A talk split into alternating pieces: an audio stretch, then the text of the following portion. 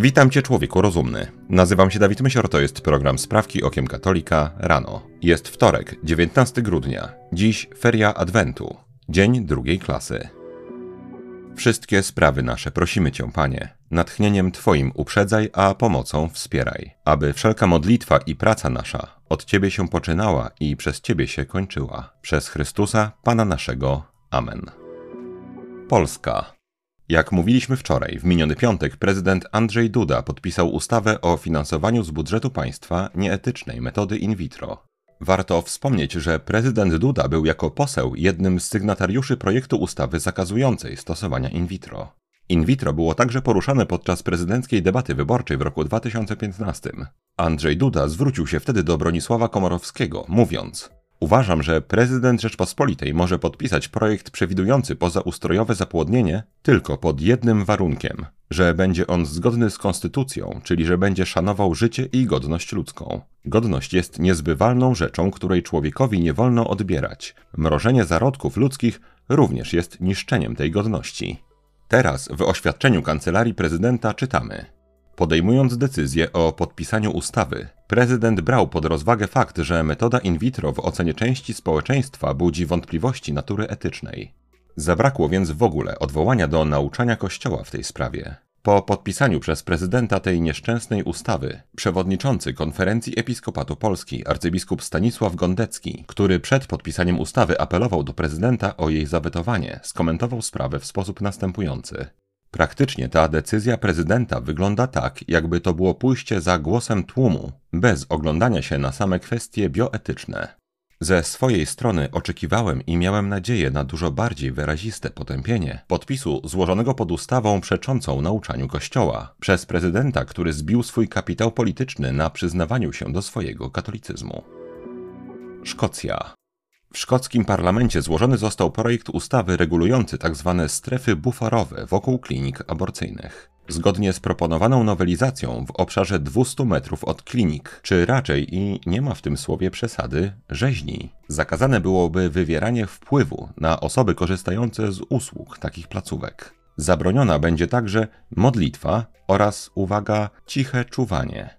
Ustawa zakłada, że każdy podmiot objęty ochroną będzie mógł zawnioskować o poszerzenie strefy buforowej. Obok placówek aborcyjnych chronione przed modlitwą będą także gabinety lekarskie, apteki czy kliniki zdrowia seksualnego.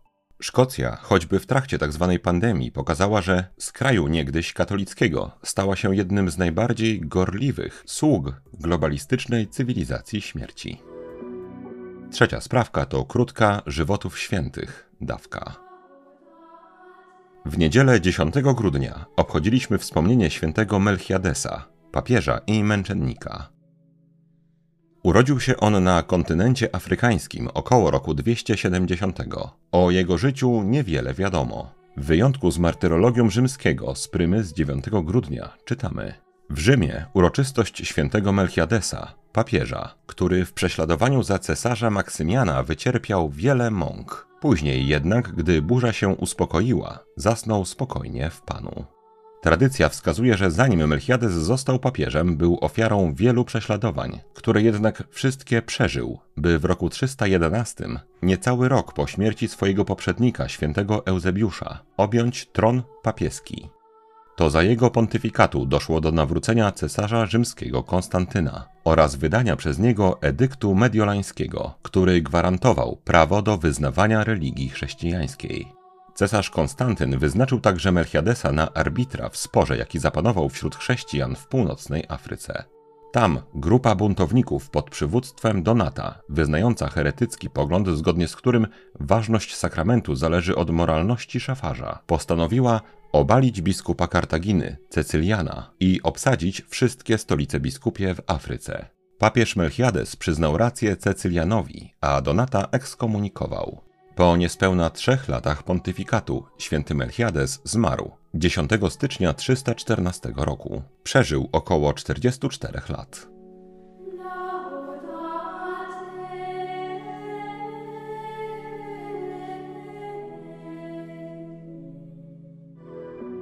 Anglia. Na początku grudnia zarząd Premier League, czyli najwyższego szczebla ligowych rozgrywek piłkarskich w Anglii, podjął decyzję o rozpoczęciu kolejnej już kampanii na rzecz zwalczania tzw. Tak homofobii. Zgodnie z wytycznymi podczas dwóch kolejek rozgrywek, które odbyły się od 2 do 3 oraz od 5 do 7 grudnia, kapitanowie zespołów mieli założyć specjalne opaski w barwach środowisk LGBTQ i inne literki. Jak się okazało, niestety niemal wszyscy kapitanowie zgodnie przystąpili do happeningu, jednak z wyjątkiem bośniackiego piłkarza pana Anela Ahmedogicza z klubu Sheffield United, który otwarcie odmówił wzięcia udziału w kampanii. Zawodnik jest muzułmaninem i z powodu poważnego traktowania swojej własnej religii nie akceptuje on ideologii LGBTQ i inne literki. Przeciw zachowaniu Bośniaka wystąpiły oburzone tęczowe organizacje, jednak klub nie wyciągnie konsekwencji z zachowania zawodnika. Powstaje interesujące pytanie, na które nie znam odpowiedzi. Czy gdyby zawodnik był chrześcijaninem i z tego powodu odmówił założenia tęczowej opaski, klub byłby dla niego równie łagodny?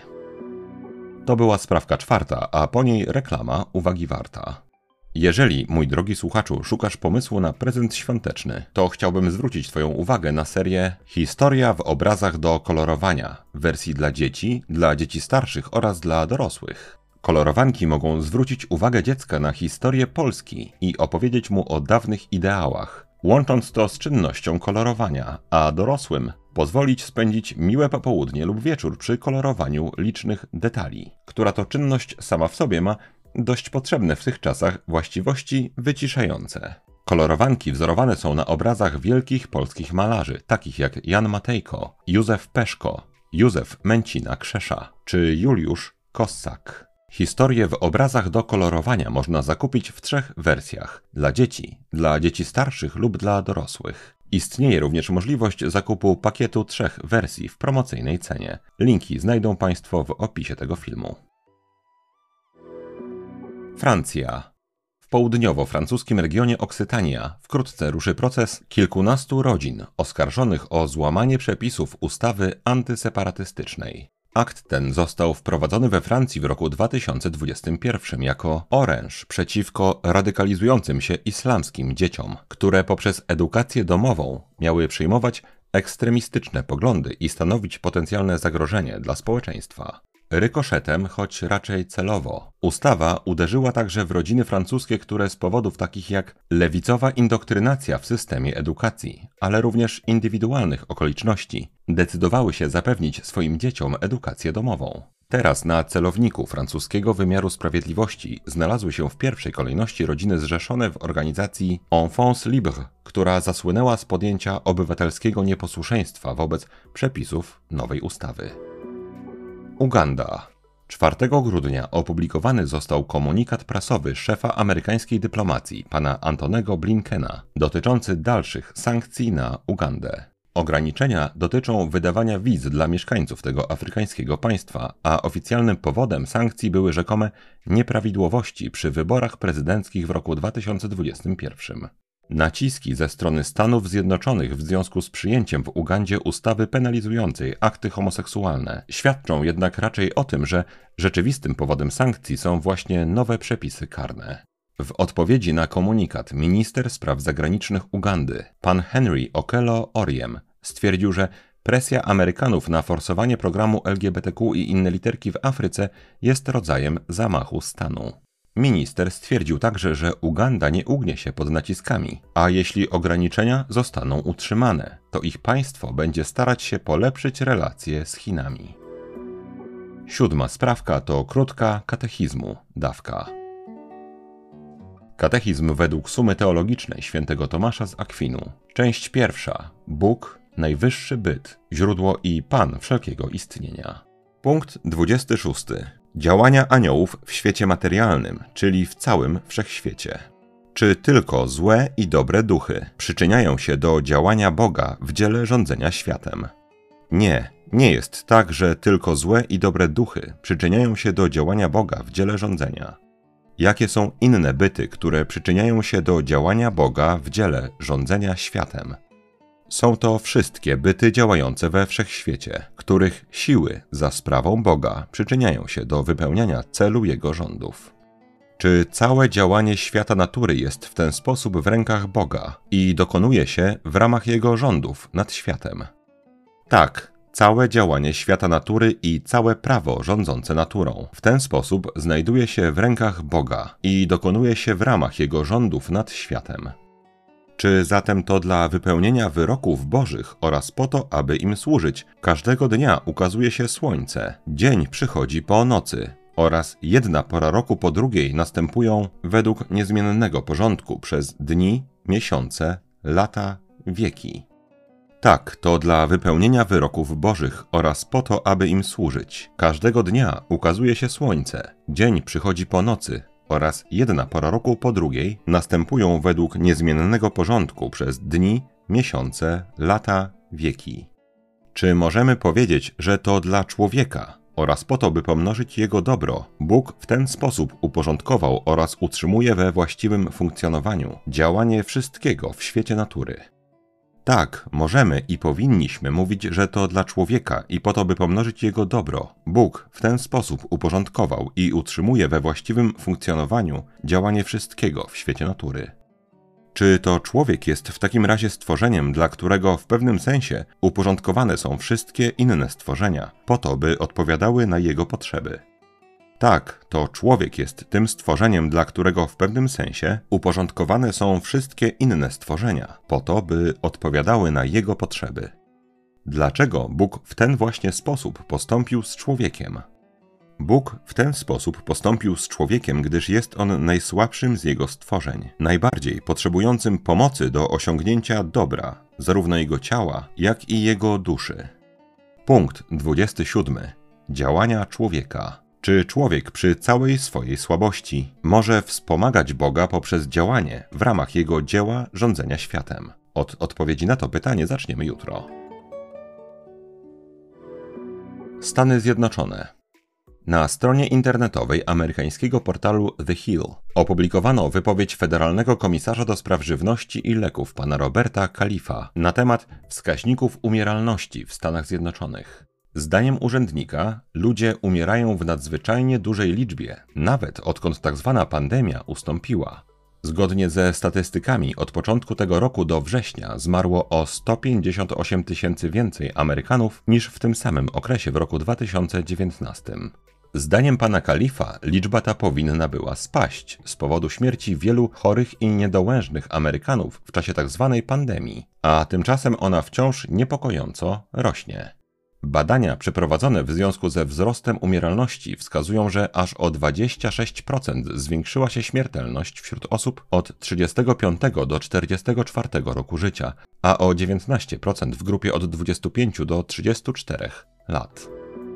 Polska Nowa minister rodziny, pracy i polityki społecznej oraz poseł lewicy pani Agnieszka Dziemianowicz-Bąk udzieliła niedawno wywiadu stacji TVN24. W rozmowie poruszony został wątek tzw. Tak prawa do aborcji. Jako oczywiście gorliwa zwolenniczka prawa do dzieciobójstwa, pani minister, określająca się oficjalnie jako ministra, usprawiedliwiała swoje poglądy tezą, jakoby legalność aborcji skutkowała poprawieniem się dzietności w państwie.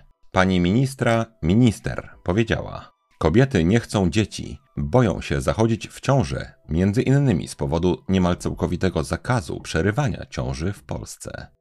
Następnie pani Dziemianowicz-Bąk wskazała, że za problem demograficzny w Polsce odpowiada kwestia praw kobiet na rynku pracy. Z jakiegoś powodu redaktor TVN24 przeprowadzający wywiad nie poprosił pani ministry o wyjaśnienie toku swojego rozumowania. Ostatnia sprawka to krótka rozprawka. O co tak naprawdę chodzi tradycjonalistom?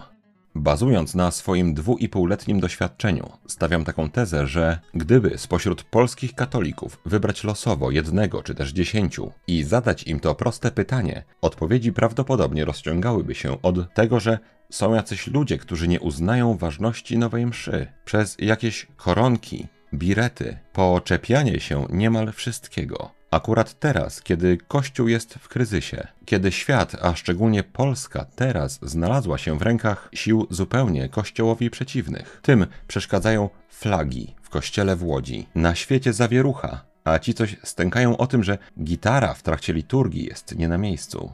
To muszą być jacyś wyjątkowo sztywni ludzie, którym wydaje się, że wszystko wiedzą najlepiej. I tutaj cytuję: Nie mają chrześcijańskiej miłości w sercu. Dlatego wydaje mi się przydatne, by podsumować krótko i ze względu na zwięzłość rozprawki niekompleksowo stanowisko swojego własnego środowiska. Jeżeli ktoś uzna, że o czymś zapomniałem lub popełniłem jakiś błąd, to proszę mnie korygować. Punkt pierwszy. Sobór Watykański II. Grupa postępowych hierarchów, używając forteli niczym z filmów szpiegowskich, wprowadza poprzez sobór szereg innowacji, które chyba co do jednej zachwiały pewnością co do prawd wiary. Rozmyła jednoznaczność prawd, które przed soborem były nauką jasną i głoszoną na wszystkich uniwersytetach katolickich w jednakowym duchu. Od soboru oficjalna nauka Kościoła zaczęła być z każdym rokiem mniej uchwytna. Punkt drugi. Ekumeniczna koncepcja Kościoła.